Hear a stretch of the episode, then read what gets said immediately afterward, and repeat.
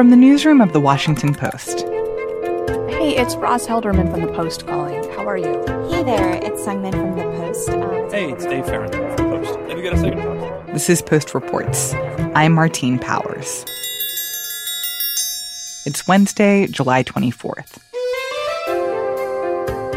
Today, the Mueller hearing, what the special prosecutor said and what it could mean for President Trump. Plus, protests in Puerto Rico.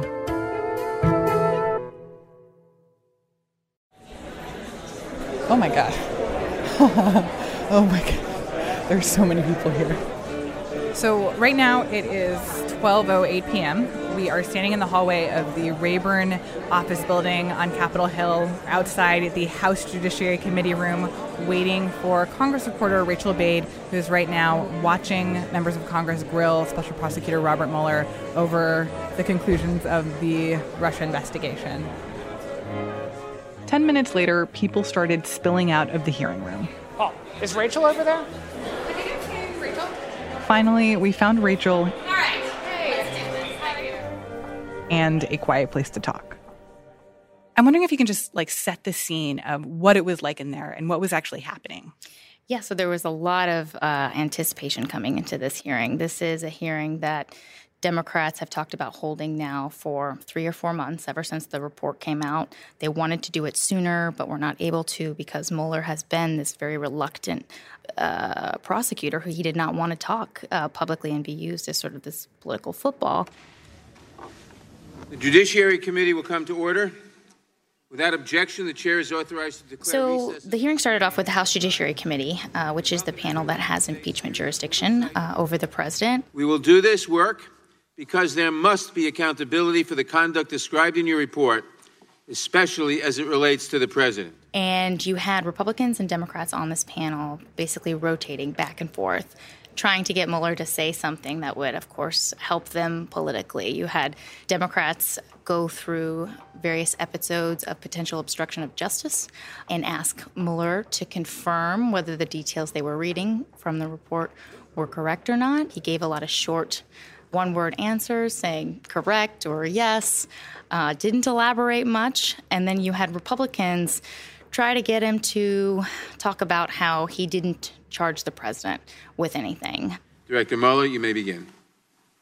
Good morning, Chairman Nadler, and Ranking Member Collins and the members of the committee.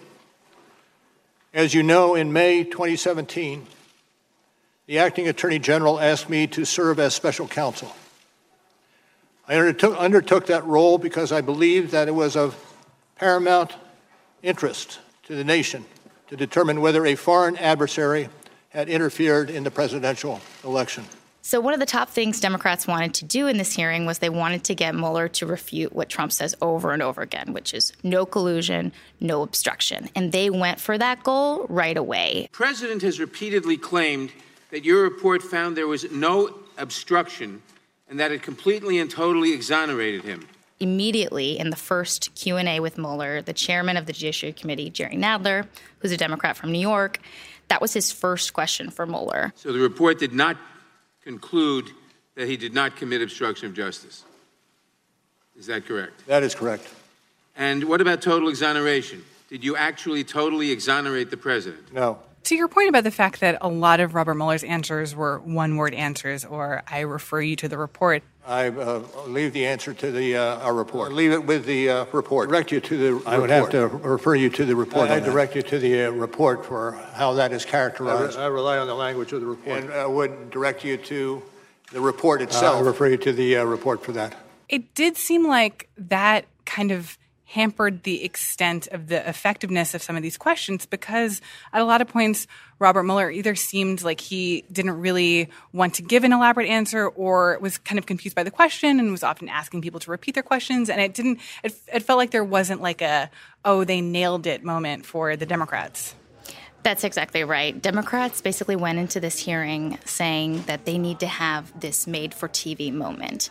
They thought if they had this hearing, they would be able to sort of show Americans exactly what was in the report, given that only 3% of Americans they say, have actually read it. And so what they wanted Mueller to do was come in and actually describe in his own words these various episodes of obstruction that he had laid out in his report. But the problem was he didn't want to do that. And so what ended up happening was that Democrats would actually just read some of these details and he would confirm yes or no. You just mentioned he seemed confused. That seemed to be a theme we saw throughout. Mueller often asked lawmakers to repeat their questions. Sometimes he seemed confused. There was a point at one time where he couldn't remember which president had named him to become a federal prosecutor. He said Bush, when actually it was Reagan. Mm-hmm. And so that sort of theme of Mueller being confused and sort of giving these very short answers was something we saw throughout. And I do think it... Democrats expected it a little bit, but not quite to that extent. They had gone into this hearing trying to sort of downplay expectations, even though they were hoping he would get into some details. But I don't think they downplayed it, their expectations quite enough, because he really did not do anything close to what they had said they wanted him to do. Well, we saw that in that moment when Representative Ted Lieu was asking Mueller about the decision to not indict the president. And I'd like to ask you, the reason, again, that you did not indict Donald Trump is because of OLC opinion stating that you cannot indict a sitting president, correct? That is correct. So in the Mueller report, one of the big findings or big takeaways was that Mueller's team didn't decide whether or not the president had obstructed justice because they felt they didn't have a place to do that, that it had to be another branch of government that made that decision. And that's where a lot of people said, oh, he's pointing to Congress to talk about impeachment or proceed with impeachment proceedings. But what Mueller did in this Lieu Q&A session was Lieu sort of put him on the spot and said, oh, you didn't indict the president because the Justice Department rules prohibit a president from being indicted, which is true, they do. And he said yes, suggesting that he would have indicted the president if he was any other average Joe person. And that was a key thing Democrats were actually trying to do. You know, Democrats had hoped people would walk away from this hearing knowing more about all these different potential obstruction episodes and sort of have this case to argue to the American people that if he wasn't a president, he would be indicted right now. But I think everybody in the hallways right now is talking about this confusion. How did Republicans navigate this? And what strategy were they executing as they were questioning Mueller? So Republicans did a couple of things. Of course, they tried to highlight that Trump was not charged with anything. The burden of proof for accusations that remain unproven is extremely high, and especially in light of the special counsel's thoroughness. That ultimately, Mueller's team didn't bring anything against the president.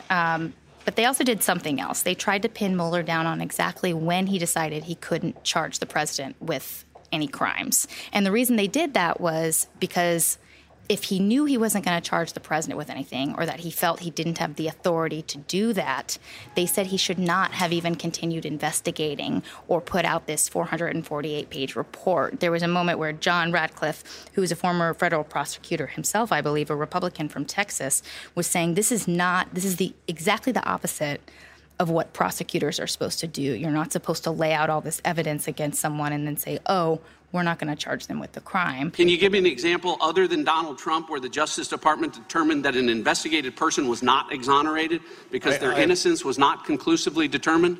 But Mueller's response was like, this was a different scenario. This is the president of the United States, and he had to do this sort of thorough investigation. Of course, he didn't say it in that many words. So considering how this hearing turned out, how do you think that will affect talk of potentially impeaching the president? I don't think we're going to see nearly the new wave of members joining the impeachment push as we sort of anticipated. Reporters just yesterday night were sort of chatting in the speaker's lobby during votes. How many members do you think join this impeachment push tomorrow? And, you know, some people were saying 20, 25, 30.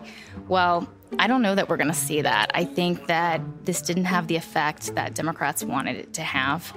And I would be surprised if we even see, 10 by the end of today. That doesn't mean the impeachment push is dead, or it's probably just stalled for now. But the idea that someone's going to hold up the Mueller testimony and say, this is proof that we need to impeach the president now, that might not happen. Absolutely not. Not going to happen today.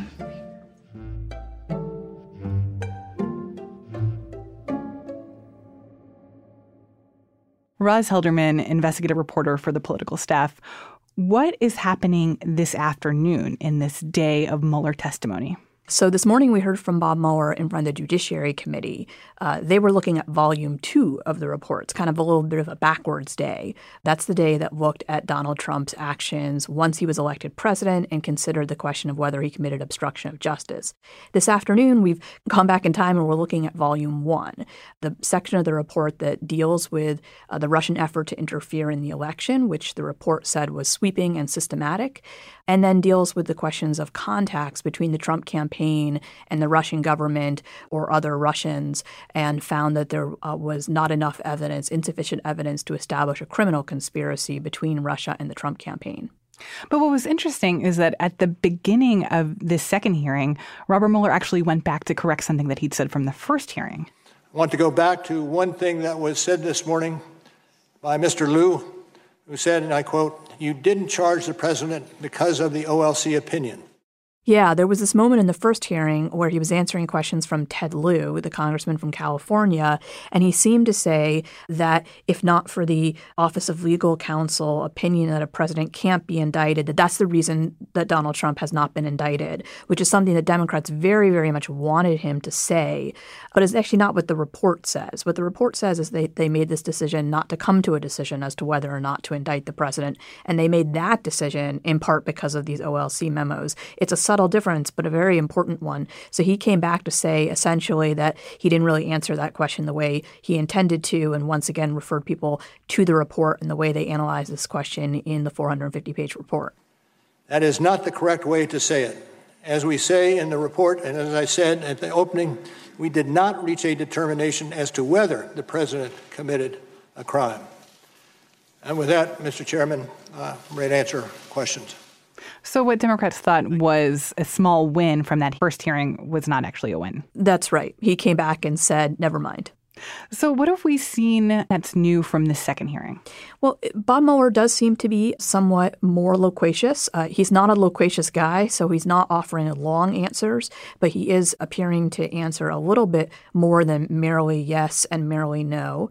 And there was one very important moment that I think will get a lot of coverage where he offered one, maybe his only one so far, quite pointed criticism of Donald Trump and comments that Donald Trump made during the campaign about WikiLeaks, the organization that had released these hacked emails. He said that he agreed with comments from Donald Trump's then CIA director, Mike Pompeo, that WikiLeaks is essentially a hostile intelligence service.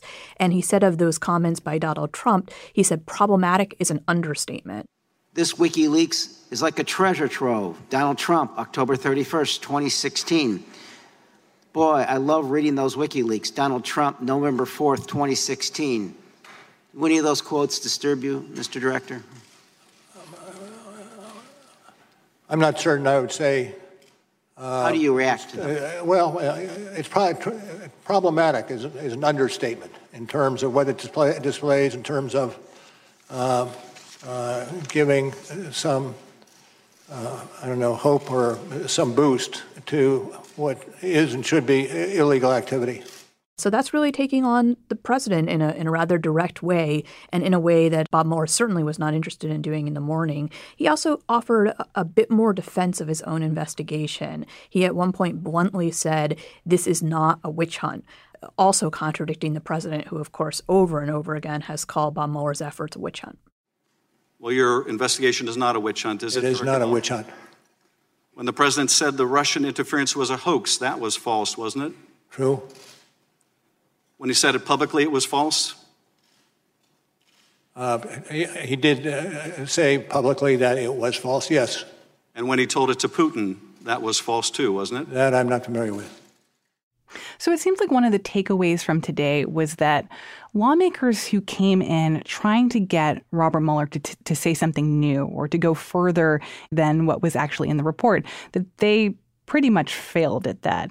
But in terms of getting him to reiterate some of the big conclusions from the report, especially having to do with Russia and Russian interference, that those were the moments where Robert Mueller was able to kind of make a more forceful point. In your investigation, did you think that this was a single attempt by the Russians to get involved in our election, or did you find evidence to suggest they'll try to do this again? Oh, it wasn't a single attempt. They're doing it as we sit here.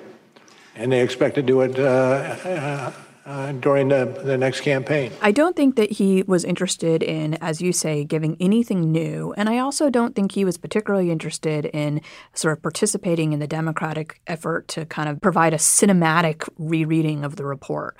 But I do think he wants people to know what is in the report. You saw an adjustment from Robert Mueller in midday, where he kind of understood that merely saying yes and no to everything the Democrats said wasn't educating people on what was in the report. And if he wanted people to understand the contents of the report, he needed to give just a bit more. Have we heard the president's response at all to this hearing? Sure. I mean, the president was tweeting before it began, and he's been tweeting as it goes on. We also got sort of the official White House position from Press Secretary Stephanie Grisham, who gave White House reporters a statement this afternoon. She says, "The last 3 hours have been an epic embarrassment for the Democrats. Expect more of the same in the second half." So you can kind of see where this is going. The White House position is going to be this was a downright embarrassment for Democrats. So where do we go from here? And will we ever hear from Robert Mueller again? So it may be that we hear from Bob Mueller never or only rarely again after this. But what he's left behind for us is the report. It's long and detailed, and the results of everything his team did for 2 years, the capstone of his career. He said it to us that it is the living message of his work for us, and that's what he will leave behind. We spent substantial time assuring the integrity of the report, understanding that it would be our living message to those who come after us. But it also is a signal, a flag to those of us who have some responsibility in this area to exercise those responsibilities swiftly and don't let this problem continue to linger as it has over so many years. Roz Helderman is a political investigative reporter for The Post. Rachel Bade covers Congress. If you want to read the Mueller report in its entirety, The Washington Post has published a book, in hardcover and in paperback, with the full text of the redacted report, along with an introduction and analysis from Roz and our colleague Matt Zapotosky. You can buy it online or at your local bookstore.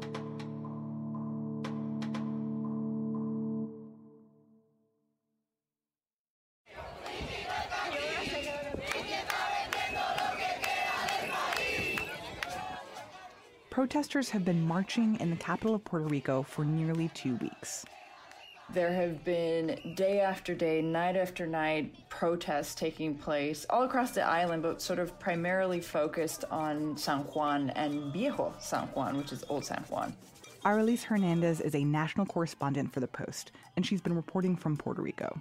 I got here, Tuesday night, last Tuesday. Folks are bringing pots to bang on. They're bringing these handheld drums called panderetas, and they're gathering together and basically singing chants and denouncing the governor of Puerto Rico, calling on him to resign.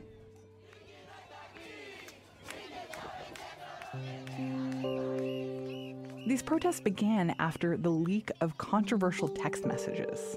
Well, a series of chats, group messages that he had shared between him and 11 other men who were both cabinet members and friends of him, in which we got an idea of the way that his government thinks about the people of Puerto Rico. There were denigrating comments about women, about gay people, about his political opponents, including San Juan's mayor, Carmen Yulín Cruz.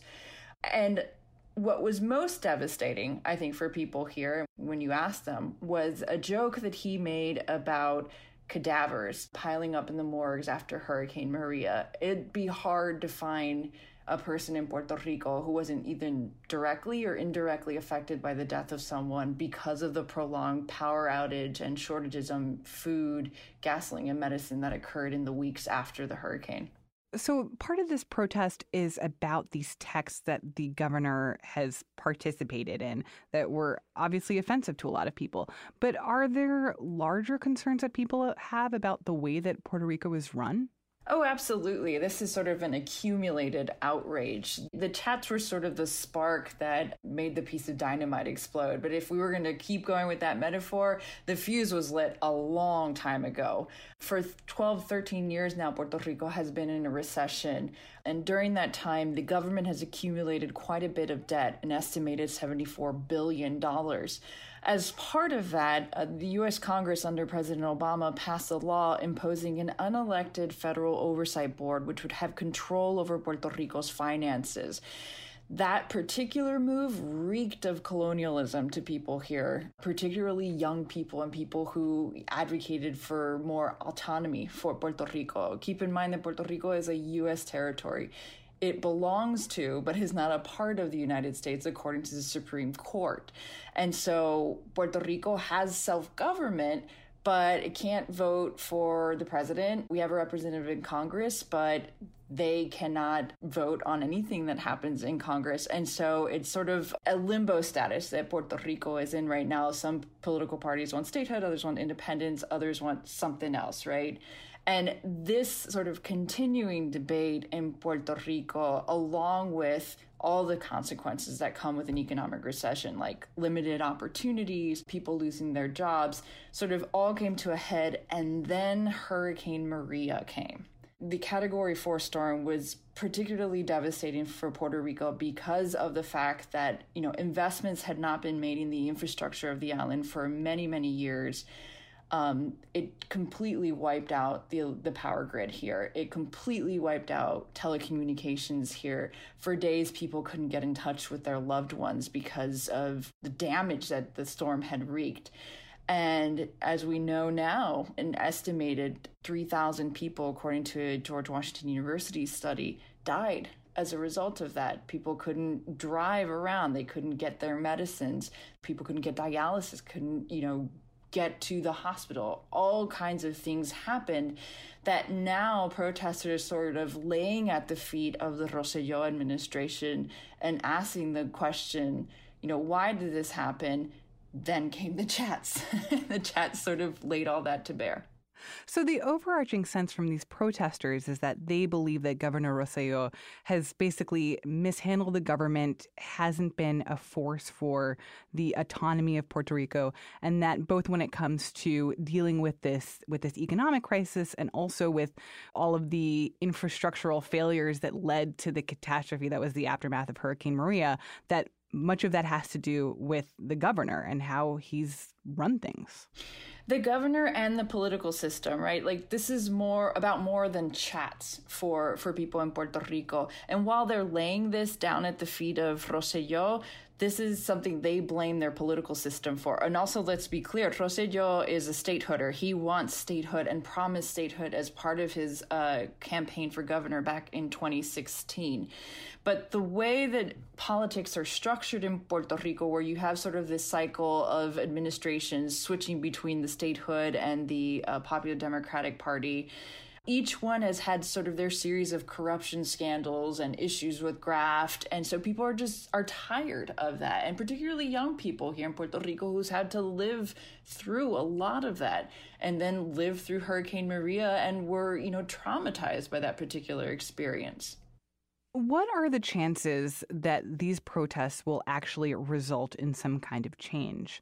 Like, is there any possibility that Rosselló might step down? And on a greater level, like, are these protests even being taken seriously on an international stage? Rosselló now, I think we're on 3 or 4 times, has come out and said publicly that he will not step down. He's talked about reconciliation. He's talked about forgiveness. But not once has he entertained the idea of resigning his post. Now, that doesn't mean that the legislature here in Puerto Rico can't initiate an impeachment process in response to what protesters on the streets are demanding. I'm not sure how this is being perceived around the world. I know that Puerto Rico has a massive diaspora, including myself. I'm of Puerto Rican heritage. My parents came to the United States and I grew up in metropolitan Washington. And so there have been demonstrations all across the world, in Madrid, in Barcelona, in Argentina, and a bunch of other places where Puerto Ricans have settled that are also capturing attention in those communities. Meanwhile, protesters are saying they're not stopping, that they're not going to end their demonstrations by any means until Rosselló leaves office. It remains to be seen whether this will place any additional pressure on lawmakers here in Puerto Rico or on Rosselló himself to acquiesce to the demands of these protesters. Arelis, thank you so much. Thank you. Arelis Hernández is a national correspondent for The Post.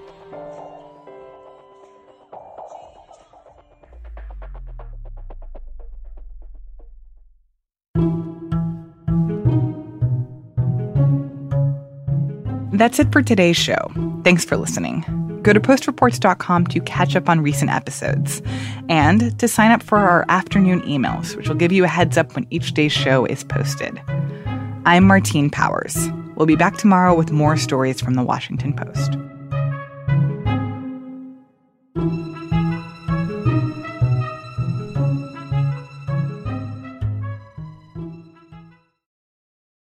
Hi, it's Lillian Cunningham, host of The Washington Post's Presidential and Constitutional podcasts. Come with me on my next podcast journey, Moonrise. Moonrise reexamines the story you thought you knew about why we went to the moon. I dig into newly declassified documents and presidential records, closed-door political deals, the Cold War nuclear arms race, and even the history of science fiction to tell a new story about space. It's one that's darker, but also truer than the story you've probably heard before.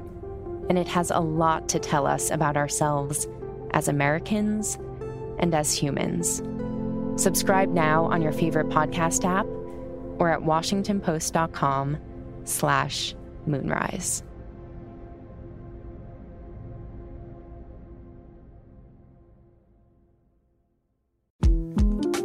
The 2024 presidential campaign features two candidates who are very well known to Americans. And yet, there's complexity at every turn. Criminal trials for one of those candidates. Young voters who are angry. The Campaign Moment podcast from The Washington Post gives you what matters. I'm Aaron Blake, and I'm covering my 10th election cycle.